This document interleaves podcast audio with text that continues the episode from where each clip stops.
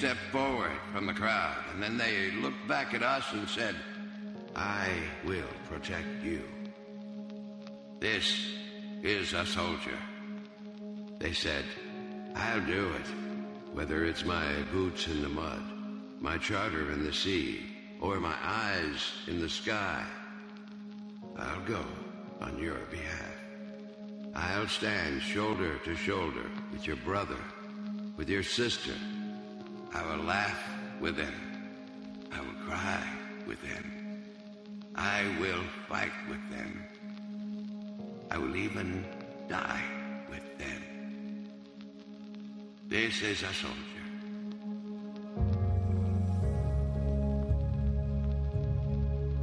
So they cut their hair. They changed their names. They took their orders. They got up at four, stayed up till twelve. The next day, they ran. They sweat.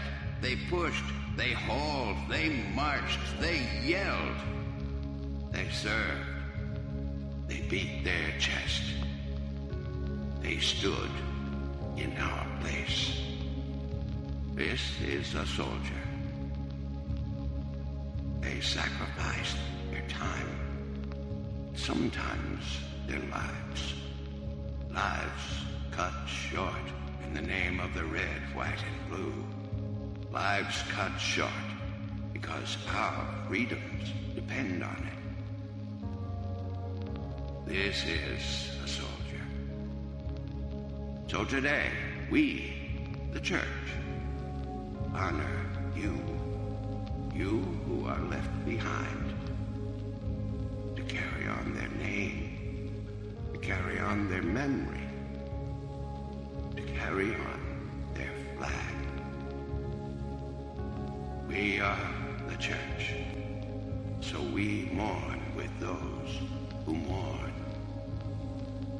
We are the church, so we care for the widows and orphans. We are the church, so we honor those who have fallen in service. Honor to you, widows and orphans of war. Honor to you, the mothers and fathers who battle on. Honor to your greatest of sacrifices. May God bless you. And may God bless America.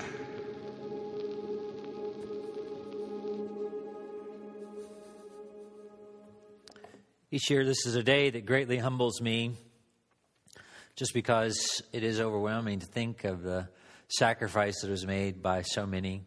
I know when uh, we look at things like the Vietnam War Memorial that's now at uh, Hardin County Park and um, Veterans Park, and um, and also the World War II Memorial. We had the opportunity to go there um, when we last went to Washington D.C. and it's a beautiful uh, monument. But uh, these are things that we we try to find a way to recognize or remember, and it always feels inadequate because we do realize the sacrifice is so great. And I think the best way that we honor people uh, who have given their lives for service to our country uh, is, is to, to utilize the freedom that they, that they fought so bravely to make sure that we have.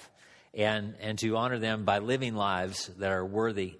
Uh, there's, a, there's a line in um, Saving Private Ryan uh, where uh, an entire group of men gave their lives to save one soldier, and and Tom Hanks, uh, in his character, uh, just le- had him lean in, and he said, "Earn this," and um, and, it, and he was really just saying that you know now live a life that is good and fruitful and and a life that is worthy. And I think that uh, as we recognize that these men, uh, that in a greater scheme, that God used them uh, and took their sacrifice and works all things together for good to those who love him. He has utilized the service of our men and women in the armed forces to make sure that we have this opportunity to be here today to proclaim his good news, the freedom to meet here without consequence.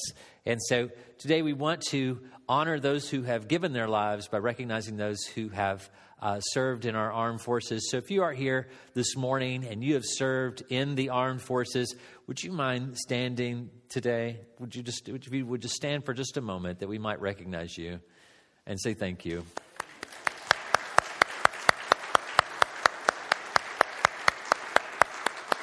God bless you all. You may be seated.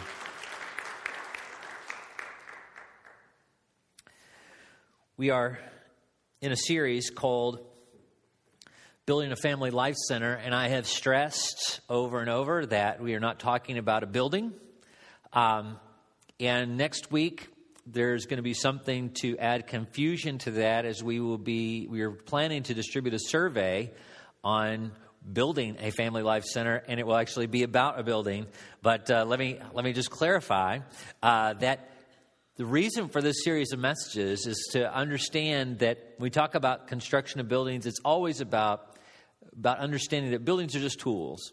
There's resources that we utilize to do that. And so it's, it's timely in that as we give this survey out to you, uh, we'll be distributing to the Sunday school classes. We'll also have it available uh, during this service. And, and, we want you to, to, take it home and to pray through it and to answer the questions honestly and, and not really questions, but statements of whether you agree or disagree uh, about various things uh, that we, we think that information is vital in order to, for the committee that we've put together um, uh, to find out the interest in this, uh, where we are. And, and really, it's about knowing this is what we want to do as a church, or this is what we believe God is wanting to do through us as a church, and do we feel that this resource would be helpful in order to do that? It's not to make our church, because the building themselves don't do anything. You, you have to have a mission, you have to have a purpose for the building uh, in order for it to, to be able to be realized. And you don't want to spend a lot of money on a building that's just going to sit there. I've seen it done. I've seen churches go way in debt and have buildings that don't do anything, they just sit there.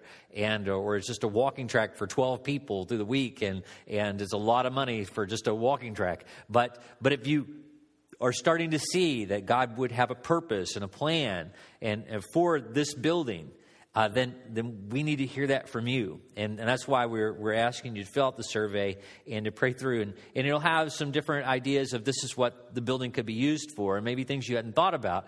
But you pray through that, think could we do this without the building, or would this building really be helpful uh, in order to accomplish these things? And are these things that we want to accomplish? So, those are the kind of things uh, to think through and, and, so forth as that's distributed next week. I also plan to distribute it on a week when Travis was preaching, just so if there was any blame, it would be given to him.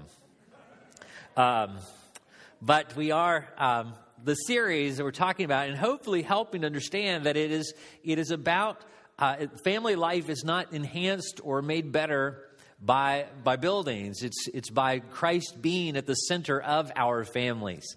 And, and that's the whole purpose for this series is to see that we are trying to, uh, to make Jesus the center of everything that we are doing and saying.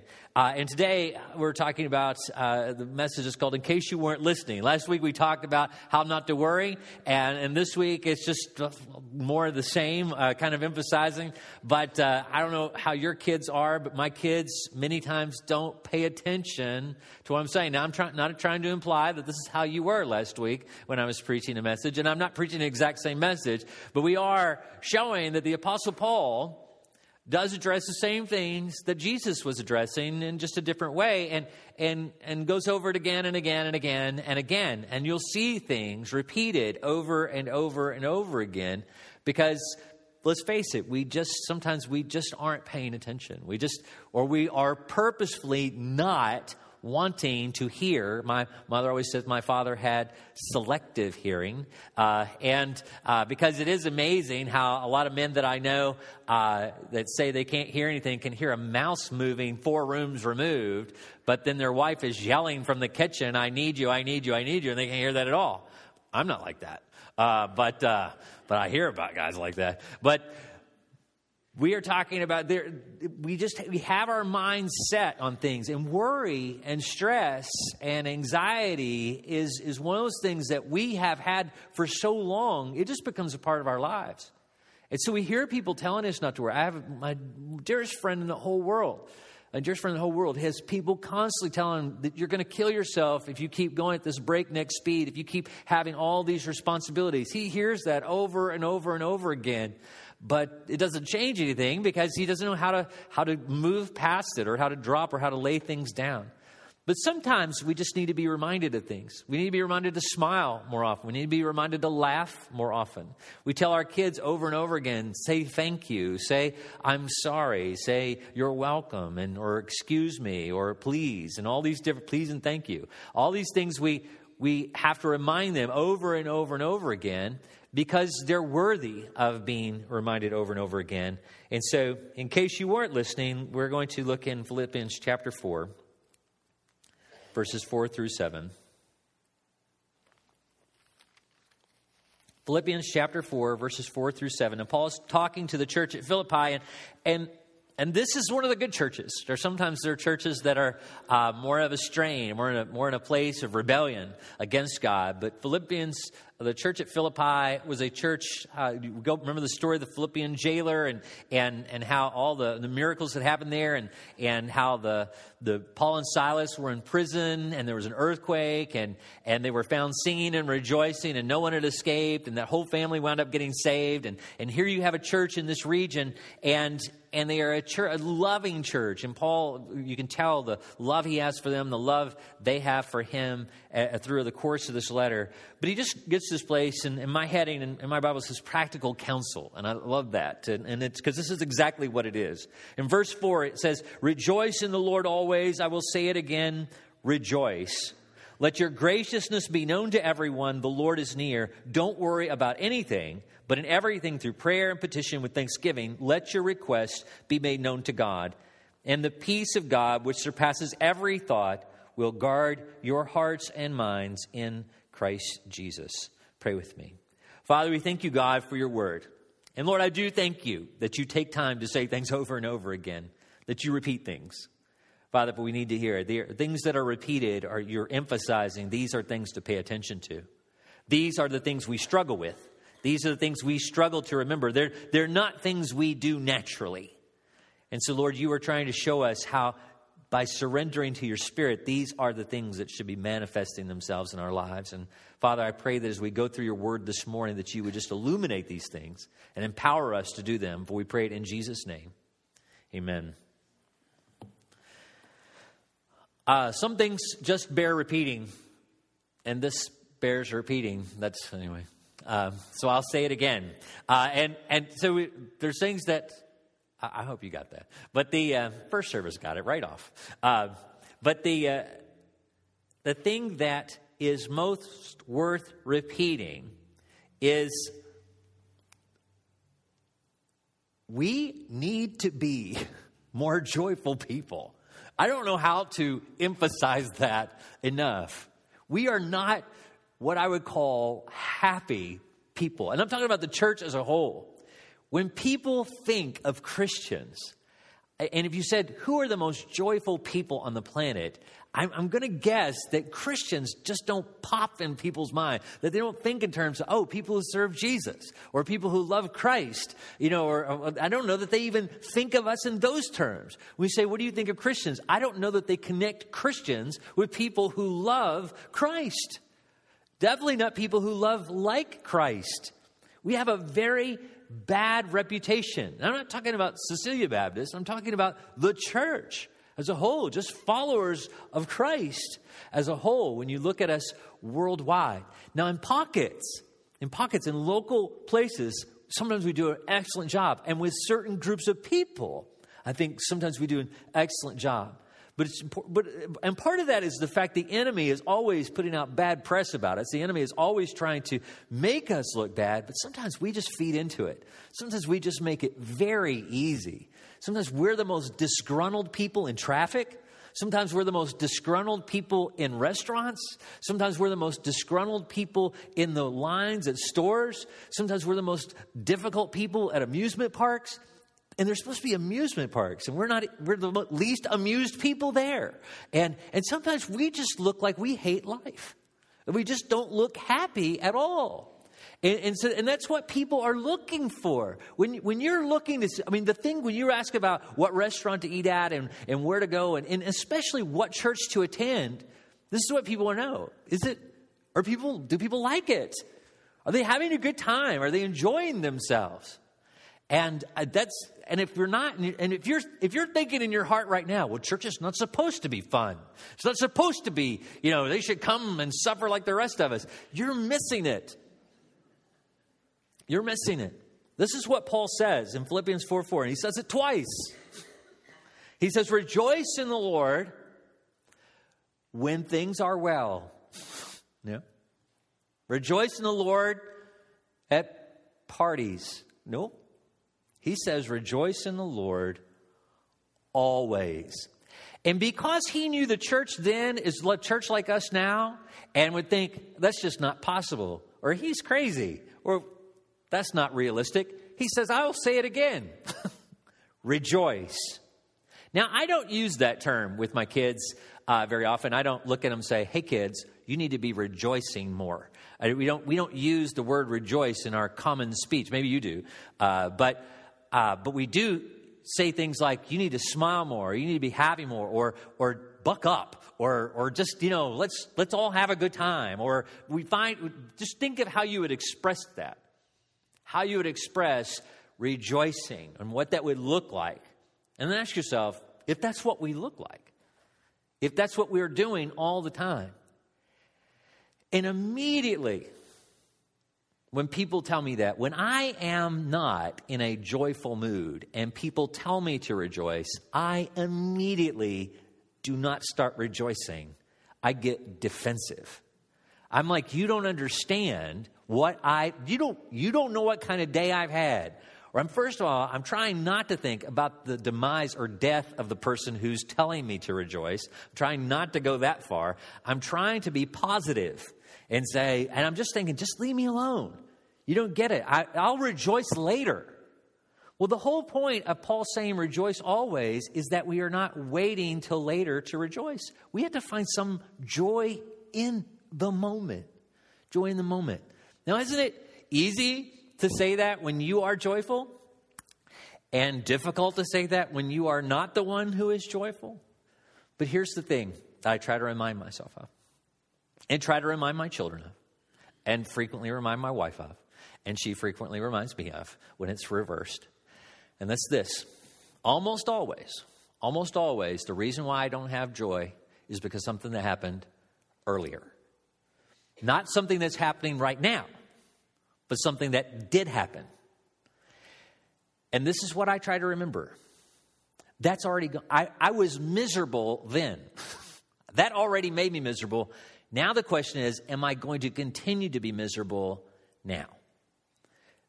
Or am I going to enjoy this moment? I've already lost that moment. That one was bad. You know, flat tire in the rain or whatever, getting stuck in South Carolina for seven hours outside, whatever the case may be that made it miserable or difficult.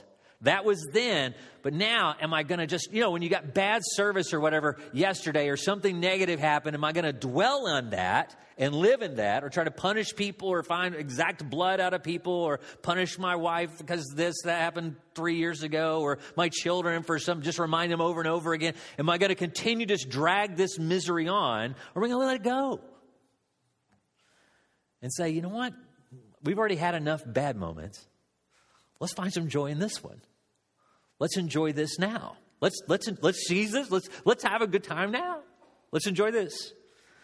And so it's a very simple thing. Here's, here's the lesson we learn from this rejoice in the Lord.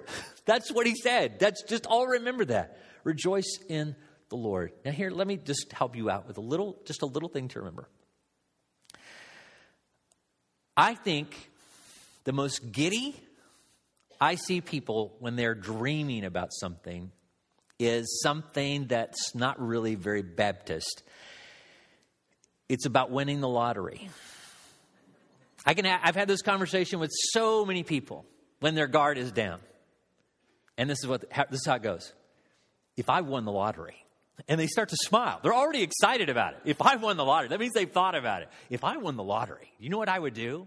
You know? And, and they start to start to think about it. And then of course I don't play the lottery. You know, but let's just this is how it has to play out if you're a really good Baptist. You have to find the lottery ticket on the ground. It just has to be there. You didn't pay for it. It was just there. Of course, it's just a lottery. You found it. You didn't pay for it. That's fair, right? Somebody gave it to you for, as a birthday present. It'd be rude, right? Not to look at it. You know, it's got some numbers on it. They're random. Obviously, God is God of the universe. He can make those numbers the right numbers. You watch, the lottery numbers come up, boom, boom, boom, all six numbers, Powerball, boom, you win. Are you like, nah, I don't think I'm going to cash this in. $213 million, whatever. You know, I don't need that. That's not what my life is about. I want to show Jesus how holy I am, and I'm just going to give this to an orphanage somewhere. That's not what happens. What happens is we get super excited about it. In fact, if you had won the lottery, we'd all already know you'd won the lottery. We're trying to figure out how we're related to you if you've already won the lottery. In fact, Travis and I are having a discussion with you about the Family Life Center, you know, if you've won the lottery. 10% of $213 million should pull it off.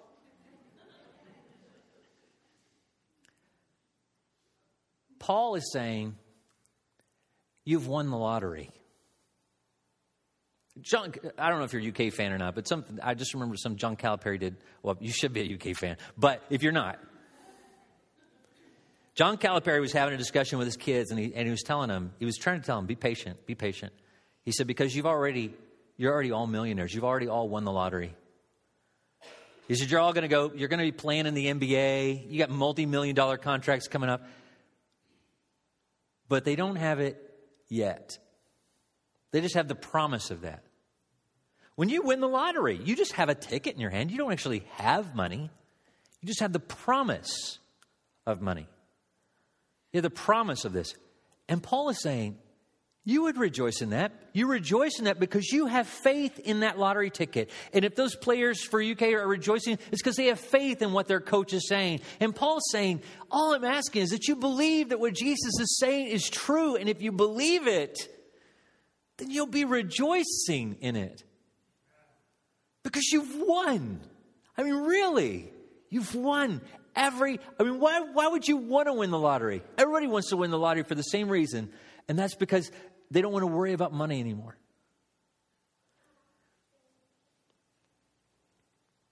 Look, look in this next part. There's a song Bonnie Raitt came out with called um, "Give Them Something to Talk About" back in the early '90s. In and in our world of social media today, people are people like to talk about other people. I mean, I, I don't know if you've paid attention, uh, but we love to share information. We're always talking about things that are going on. We're always looking for some subject of conversation. You know, if somebody in here does something, other people are going to talk about it. You know, we, we get the information and then we share the information. And now it's like super quick super quick. You know, I can, if you're on Facebook, I can be in the line at Walmart, and while I'm waiting in line, I can learn, you know, what you're eating for supper or lunch that day. I can learn who friends are at your house, or all, all these different things. All this information for people I never see ever. All my classmates I went to school with, I know I spend more time reading about their lives now than I paid attention to them when I was in high school with them. Because it's just all out there. We just have, we just make it available because we love to talk about other people. And, and if you are familiar with politics, one of the things in politics that you live or die in, in politics is you, have, you want to drive the conversation. Meaning you want to control what people are saying about you. You know, whether it's good or bad, you want to be the one driving the conversation. You, everybody, if they're going to be talking about something, so let's give people something to talk about. And that is absolutely what we want to do in the church. We do it in the church whether we know it or not. You are always you are always giving people something to talk about in connection with your life. And if you're a follower of Jesus Christ or, or you're kid, even in your homes, in your family, as, you as you talk about church, you are driving the conversation, point of conversation about church in your home. If your focus is on uh, what happened at service or what it reminds me of a story. I, I, the couple went to church and they're riding home and and the and I may have shared this before. And the but the uh, mom was like, uh, you know, that was that was the worst preaching I've ever heard in my entire life. And she was, I can't believe we sat through that horribly boring sermon. And and the dad was like, yeah, and the music was horrible. He says, it was just a song, I was off key and so forth. He goes, oh, what a struggle that was. And the boy in the back seat says, well, I thought it was a pretty good show for a quarter. But we all we are we the conversations we're having about what we're doing even right now and what we do in our christian lives and so forth that conversation is what people will continue to talk about. Think about it. You share things that your parents instilled in you about church. You shared that with other people forever. You still talk about that way. You still still have those memories of how this is what my mom thought about church this is what my mom thought about god this is what my dad thought about church this is what my dad thought about god you know what that is because they told you and now you're telling other people. Now you're sharing that information with other people. You're, you're driving that, that part of, of speech. Look what, look what Paul says in verse 5. He says, Let your graciousness be known to everyone. It could be translated gentleness, it could be translated generosity. But let it be known to everyone. He means, he's saying, let everybody know how Jesus has changed your life, what Jesus has put inside of you, how good Jesus is. Let, let everybody know. Let this be the subject of conversation. When people are talking about you, whether it be your kids, I, I mean, this is what should the conversation should be. My kids should be saying, My daddy loves Jesus. Man, my daddy loves Jesus. He's just got Jesus flowing all over him. You know, my mama loves Jesus. Man, she just loves Jesus. My kids do say that. That's what praise the Lord for a great wife. The Lord is near. The Lord is near. He's saying he's he's coming back. So let's let's be living like he's coming back. Let's be living like He's right upon us. And we are trying to be pleasing. Do you ever have your parents go away and, and, uh, and they ask you to clean the house when, while they're gone or to do something while they're gone? And so you try to time exactly when they're going to be back. And they start to come back a little early and the franticness you go through of trying to get everything done that they ask you to do and, and so forth. This is what he's trying to say. He's trying to build this anticipation. He's like, hey, hey, let's perk up. Let's rejoice and now, and now let, let your graciousness be known to everybody. Let everybody know how much you are a follower of Jesus by being like Jesus. And then he says these words that reflect what we talked about last week. Just the first part of this next verse. Don't worry about anything. Were you listening last week? We said that. Paul, Jesus said it. Now Paul is saying it. Don't worry about anything. Now, with these five exceptions. There are no exceptions. Don't worry about anything. So if you're worried about something, then you're disobeying this command. Don't worry about anything. And here's how I believe you do that. I think you wholeheartedly believe you can give everything away. Wholeheartedly believe you can give everything away. That means when you are having a yard sale, and you've tried, I'm, this isn't you, Leroy, and I'm not preaching to you guys today. It's not targeted. It's not targeted to my wife either. This isn't about her. It's about anybody having a yard sale. This is general information. Nothing wrong with yard sales. But definitely don't stress over yard sales. If you've got something for a quarter and you can't move that merchandise, just make a phone call when it's all over and done. Say, hey, come get it, give it away, take it. Any but free to a good home, whatever. Remove it from my life. Because these are things we don't even want. But it goes beyond that. Now go into your house, things that you care about, and just in your heart. Just say, you know what? I can, I can lose all this. I can give it all away. The thing that was most precious to me in our whole lives was my grandmother's house. I loved that house. I loved the house and I loved the property it was on. I loved it the whole time I was growing up. I loved the fact that it was her house and that she was in that house and we lived in it. And I had all the memories of the great and wonderful times we had spending with my grandmother. And, and we had, while we were remodeling our house as a, uh, uh, when I was in second grade, we were remodeling a house in Dundee. We lived with my grandmother and so had those precious memories. And my children grew up in that house and they love that house and love that property. But when we felt God was calling us to mission field, we said, we're going to have to give this house up. And this is what we had to come to terms with. We've won the lottery. We have everything waiting for us. We've got a ticket that guarantees our eternity and all the riches of heaven, and we've got a mansion in glory. We've got a home waiting for us. This is not our home. So let's just let it go. Let's just give it away. Let's just depart from it. And that's more true than you could know. We literally just had to give it away. And we need to be willing to do that with everything.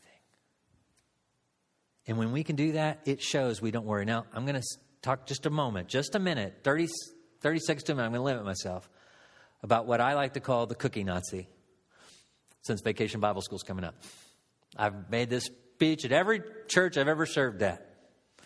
We don't need at Vacation Bible School any cookie Nazis. Now, if you're one of them, bless your heart. But um, just let me tell you, this is why.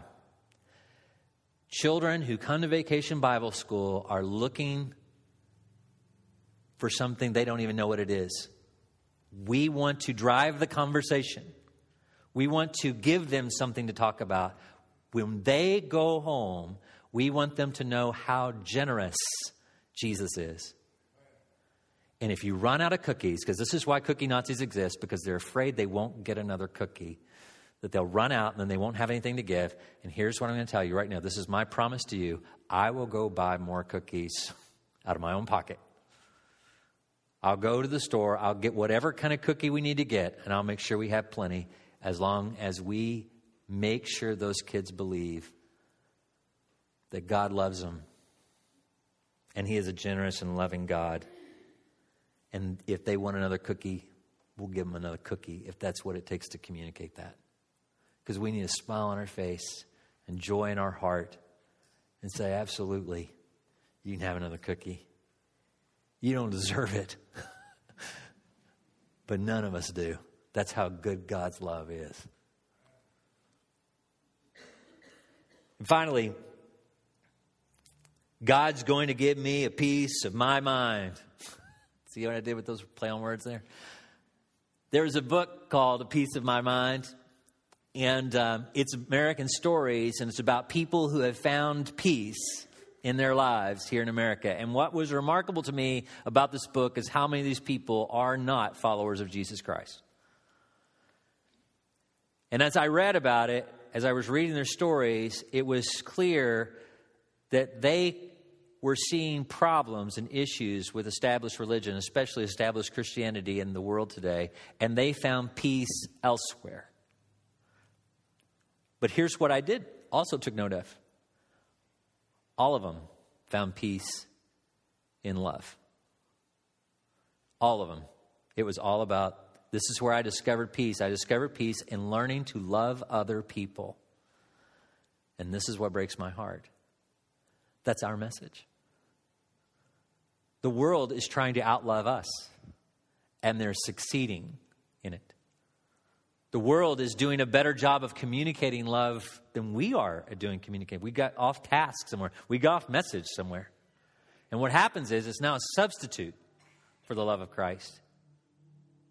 You know, if you think that Islam is love, or if you think that Hinduism is love, or you think that Buddhism is love, or if you think all these things are love, we can't tell people that we are more loving than those groups. We can't tell people that our love is greater than those groups unless we are living like the one who called us to live We have to be followers of Jesus Christ and living out his example and loving people as he has loved us. And when we do that, then they will see our love is better than any other love on the planet. Because it's, it's a love that is sacrificial. Greater love has no one than this, Jesus says, than he laid down his life for his friends. What an appropriate statement to make on Memorial Day. And that has to be how we live our lives. The reason why I think we can't do that is because we are afraid. We are afraid if I give what I have away, if I give my life away, then I won't have a life. Look what he says in these last verses.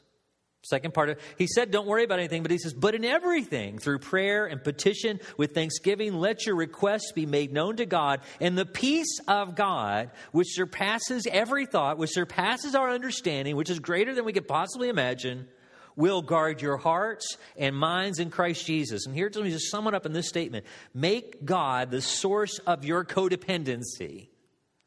So you are free to heal and to help others. And what I mean by that word codependency, codependency is when somebody has an addiction or a problem and they are leaning on somebody else to take care of them. Meaning, I can't live without you. And, and, and, I'm, I'm desperately, I'm drowning in my life. I'm drowning in my problems. I'm drowning in my pain. And I'm reaching out to you and hanging on to you. And this is what people in church are doing. They're saying, ah, it's wearing me out. These people are wearing me out. Now I'm now I'm the one who needs somebody. I need somebody to minister to me. To get all these people sucking the life out of each other. And then you got Jesus saying, Whoa, wait a second. Come to me, all you who are weary and heavy laden. I will give you rest. The reason why the church is running itself ragged and why we don't want to volunteer for vacation Bible school anymore, why we don't want to volunteer to teach or to be involved or do ministry is because it's like it just, you don't it takes, takes so much out of me. It takes so much out of you because of where you're getting refueled, because of where you're being replenished. You need to be turning to Christ. He's, remember, he's the go to guy as we said last week. When you make Jesus the source of your codependency, when you say, this is how this works practically. Okay, this is just a, this is an example that I had, and I really hate this example now that my wife is sitting here in front of me. But just imagine in some world that I came home and my house wasn't clean. Just imagine. I know, I know Ernie's thinking, why would you choose this example? But uh, anyway, just imagine that happens. I come home, my house is clean. She's been home all day. I've been working hard, and and she's been at home doing nothing all day. And house, this is a horrible example. I already get it. But the and she, I come home, and I'm like, the first response is, I can't believe the house isn't clean. And I want to tear into her because I am dependent upon her for that to be done. Instead, let's turn it around. I come home, my house isn't clean, and I thank God, all right, does the house need to be clean? And if it does, I'm petitioning you to give me the strength, whatever the case is, whatever her reason is. I'm not going to punish my wife. I'm not going to reprimand my wife. I'm not going to try to find a way to make her life more miserable or, or demand whatever. I'm just simply saying, okay, here's what needs to be done. Would you give me the strength to do it? To help her, to minister to her? Would you heal me so I can help her? See, now he's my source. I'm petitioning him I'm recognizing him as my Savior, and now I can help her, whatever the case may be. And this, instead of being this this husband who doesn't understand, and this husband who doesn't know what I've been going through today, and this husband who never listens to me, all of a sudden now my husband is Christ like. He just came home and he loved me today. And now she's telling our children, let me tell you what kind of dad your dad is. Let me tell you what kind of husband your dad is. And telling other people and now let's give glory to Jesus for that. And people say, my children come and say, Dad, how do you do that? How do you, how do you keep their composure? How do you do that? And says, Jesus, my friends. It's Jesus, my kids. It's Jesus, my love. Jesus gives me that strength. He, he hears me. And if he doesn't give me the strength to clean the house, then I guess he doesn't want the house clean. That's just what I got to believe. Let it go. If he wants it done, he'll give me the strength. If he doesn't want it done, he won't. But I'm trusting him either way. Make God the source of your codependency so you're free to help and to heal others. So you're free to heal and to help others. And you can start asking for that help right now. Paul says, Let your request be made known to God. Everybody in here needs to be saved from something. Everybody. We've, some of you have been saved from hell. Praise the Lord. You're eternally secure in the arms of Christ, but you've got other issues. You got something else going on that you need help with. Let me just use that word. You need everybody in here needs help with something something you can't do on your own or in your own strength. And you're probably frustrated with other people because they're not doing what you think they need to be doing in order for you to get it done. And so you're stressed with those people and you worry that they're not going to get it done or you're going to worry that they're going to fail and whatever, and it's going to make you fail. And so that, that's where stress and worry and anxiety gets to. I just want you to stop for a second and hear what he's saying. He's saying, Have you petitioned me? Have you asked me for help? And do you believe that I can help you? Because if you believe that He can help you, and He can, friends, He rose from the dead. He died on a cross for your sins. He sacrificed his life so you know he loves you. He rose from the dead. He is at the right hand of the Father. He lives today. He's empowered with all power. All authority is given to him. He says, Whatever you ask me in my name, I can do that for you if it's what is necessary to get what I've asked you. If I've asked you to do something, this is basically what he's saying. If I've asked you to do something, I will give you what you need to do it. Period. And if I don't if you don't get it, then I didn't ask you to do it. So you'll you'll know one or two things. If I don't give you what you're asking for, then I didn't ask you to do that, so let it go. But if you need something in order to get it done, I will give it to you. And that's why you don't have to worry ever. Ever. And so, what is it? What is it that you need help with? Whatever you need to be saved from, whatever you need to be helped with, Jesus, Jesus can help you. Jesus can save you. Pray with me. Father, we just thank you, God, for how amazing you are and how willing you are to help us. Lord, when we talk about loving other people as you love us, I think one of the reasons why I hesitate to help others is because I think you hesitate to help me. But that is so far from the truth. Lord, you do not hesitate to help me. You always are willing to help me. You always are willing to save me. You're just, you, you sometimes delay answers because they need to be delayed because that's the greatest help. That you, you know the situation and you know what I need and, and you give it to me when I need it. And so, Lord, may I trust you in that. May we all trust you in that. But may we believe wholeheartedly that whatever we ask you for today if it's necessary for us to do what you put us here to do, you will give it to us. It will be done. So, Lord, may we ask in Jesus' name. Amen.